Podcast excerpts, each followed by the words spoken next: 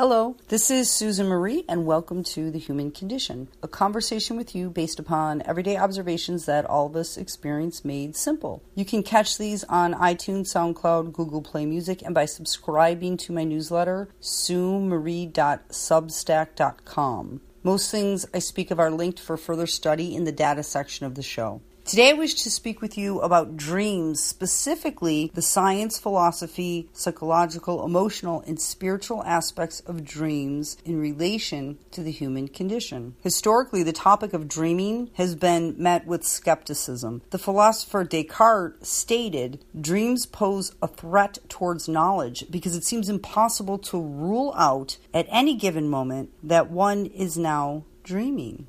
That is the philosophical dream argument, a postulation that the act of dreaming provides preliminary evidence that the senses we trust to distinguish reality from illusion should not be fully trusted. Therefore, any state that is dependent on our senses should at the very least be carefully examined and rigorously tested to determine whether it is in fact reality. While I agree with that, some types of dreaming carry much weight and have meaning far beyond knowledge. This is why, in the 20th century, philosophical interest in dreaming has shifted towards a philosophy of mind, posing dilemmas such as what exactly does it mean to say that dreams are conscious experiences during sleep or do dreams have duration? Or are they the product of memory at the moment of awakening? And do dreams involve real beliefs? And what is the relationship between dreaming and self consciousness? Early civilizations thought of dreams as a medium between our earthly world and that of the gods. Greeks and Romans were convinced that dreams had prophetic powers. While there has always been a great interest in the interpretation of human dreams, it wasn't until the end of the 19th century that Sigmund Freud and Carl Jung put forth some of the most widely known modern theories of dreaming. Freud's theory centered around the notion of repressed longing, that the idea that dreaming allows us to sort through unresolved repressed wishes, and Carl Jung believed that dreams had psychological psychological importance. Cristina Marzano and her colleagues at the University of Rome studied dream recall based on brain wave patterns. The research team invited 65 students to spend two nights in the research laboratory. The first night, students only slept in soundproofed and temperature controlled rooms so they could get used to that. The second night, researchers measured the students' brain waves while they slept. The human brain experiences four types of electrical brain waves delta, theta, alpha, and beta, and each wave represents a different speed of oscillating electrical voltages that form a brainwave scan or an EEG. And there are five stages of sleep, where REM is the most intense stage of sleep for dreaming. Utilizing this technology to measure the participants' brainwaves during various sleep stages, students were woken at various times and asked to fill out a diary detailing whether or not they dreamt, how often they dreamt, and whether they could remember the content of their dreams. In their study, the researchers found that vivid, bizarre, and emotionally intense dreams, the dreams that people people usually remember, are linked to parts of the amygdala and hippocampus. The amygdala processes memory of emotional reactions, and the hippocampus involves short and long term memory. These studies showed dreams help us to process emotions by encoding and constructing memories of them. What we see and experience in our dreams might not necessarily be real, but the emotions attached to these experiences certainly are. Our dream stories essentially try to strip the emotion out of a certain experience by creating a memory of it. This way, the emotion itself is no longer active. The mechanism fulfills an important role because when we do not process our emotions, especially negative ones, this increases personal worry and anxiety. This is why sleeping, especially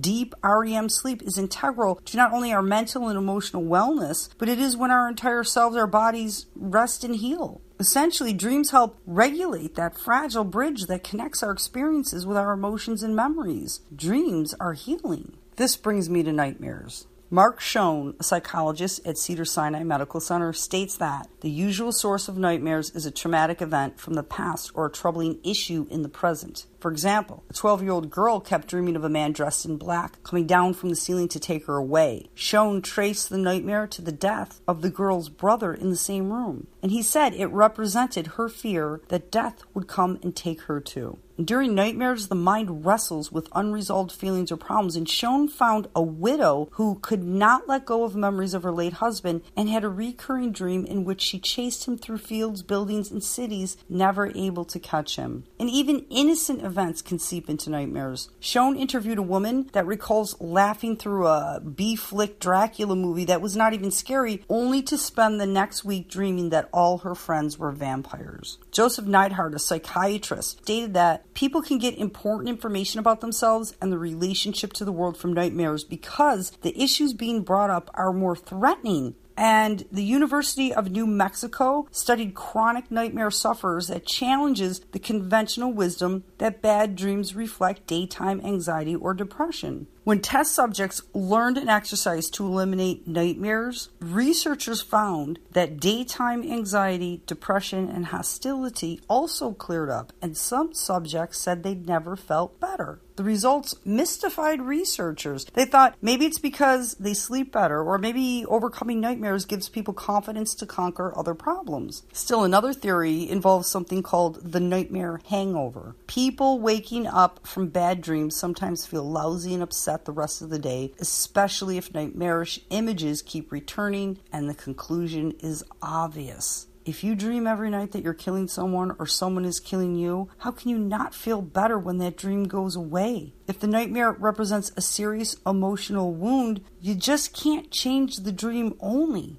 it'll come up again. The nightmare remedy used in these studies is called imagery rehearsal, where people are told to describe and write down their nightmares, think up new endings, write them down, and then go over the new scenarios in their minds for a few minutes once or twice a day until the dreams disappear. Deciphering those dream symbols, however, is an inexact art. For example, about eight years ago, I kept having this recurring dream. It was utterly disturbing Night after night, I dreamt I was dying and was happy I was dying. And in this dream, my son was there watching me die. He was small then, maybe eight or nine years old, and we were both deliriously happy I was dying. He was kneeling by my bed and I was looking at him smiling, and we were perfectly fine and nothing negative was in this dream. The way I was dying, though, was extremely alarming to me. Well, there was no action I recalled to cause my arms to profusely bleed. We both saw bright red blood running down both of my arms, specifically my wrists, and it was just leaking out onto the bed, onto the floor, everywhere like water. And we were both seriously happy and at peace, and it was quite a loving feeling. Okay, every day I would wake up from having this dream thinking I'd lost my mind, that I was clinically depressed, that I was disturbed in some way, and it bothered me really bad to even be dreaming that me dying would be a happy experience for my son and myself, especially since he was a small child and I had no desire to die. While there was no cutting or any harm done to me, that blood and that loving feeling, it made me feel like I was going to die and something bad was about to happen, or that maybe, just maybe, I was going to commit suicide. I never did die though, just lying on the bed and blood running out over and over and over, and this light feeling like I was leaving my body. Okay, none of this is rational thinking, but hey, how would that make you feel? Right, disturbed. So I sought out people that deeply study dreaming, dream states, and the psychological aspects of dreaming. I found a psycho spiritual psychologist. I know, tough to find, but I did. So I could talk to her about this terrible dream I kept having. After explaining this to her and being embarrassed to tell her I was dreaming of such horrid things as my own death, she simply recounted to me psychologically and spiritually, much like the study with the students I mentioned, how dreams are connected to our emotions and memory. However, since she also studied spirituality, she had an edge on science and philosophy. The experiences I was having, huge spiritual and cognitive growth I was going through at the time, and death does not always mean dying. Quite the opposite. Death also signifies transformation and rebirth. So my dream did not mean I was going to die or harm myself. It meant I was growing, progressing, and at such an alarming rate that my emotions and memory simply processing those changes through dreaming. I was definitely able to relate to her view of my dream to my life at that moment because things were pretty heavy and I felt so much better. Right after that, I got two Phoenix Rising tattoos on each of my shoulder blades by an indigenous tattoo artist, and the phoenix signifies transformation and rebirth in its fire. The phoenix is symbolic of the sun, which dies in setting each night only to be reborn in rising the next morning. And my dreams stopped. So I found some cool sleep and dream experiments to try, and I included links to a dream and sleep journal to print out, but you can keep a log in any journal or notebook. The first one is logging your dreams into a journal. You can start upon waking with asking yourself questions like Are your dreams in color? What emotions did you have during your dream? How many different dreams can you remember in a night? Do the same people, events, or places reoccur in different dreams? Do some events that happen during the day appear in your dreams? Does eating certain food or taking taking certain medications influence what you dream about? Does your mood affect what you dream about? And does the time of year influence your dreams? These simple things will help you understand why you're dreaming and what your dreams may be about. Secondly, a latency sleep experiment. Exactly how long does it take you to fall asleep? Write down the time you get into bed. When you're in bed trying to get to sleep, hold a metal spoon over like a cookie sheet on the floor. When you fall asleep, your muscles relax and the spoon will fall out of your hand. The noise of the spoon should wake you up. Write down the time you woke up. The difference between the time you got into bed and time you woke up is your sleep